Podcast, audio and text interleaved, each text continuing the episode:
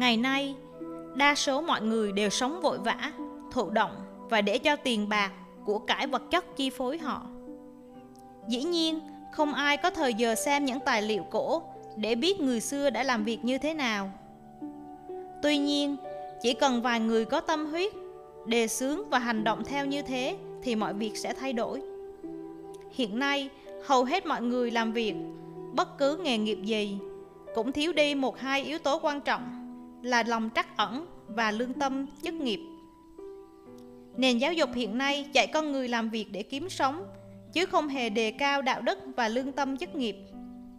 Do đó, nó còn thiếu sót và cần được bổ túc thêm. Dĩ nhiên, mọi người đều phải làm việc để nuôi thân, nhưng họ cũng cần làm việc với tình yêu thương và tinh thần trách nhiệm nữa. Đời người trôi qua rất nhanh, mong manh như bọt nước sống nay, chết mai. Nhưng mấy ai ý thức được điều đó?